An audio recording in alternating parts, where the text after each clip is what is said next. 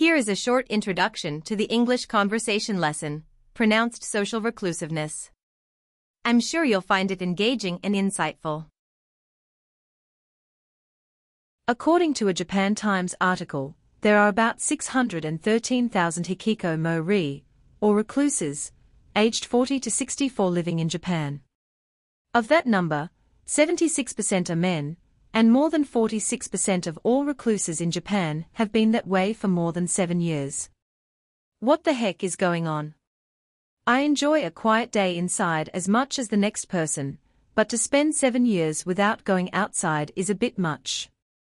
The Hikikomori phenomenon, or pronounced social reclusiveness, as it's called in English, is becoming well known worldwide. It's so recognized that the word is beginning to enter the English lexicon. Japan does not have a monopoly on recluses. Every culture has them. Don't forget to like and subscribe. You'll receive the benefit of daily updates and we'll have the opportunity to help you improve your English repertoire. Thanks.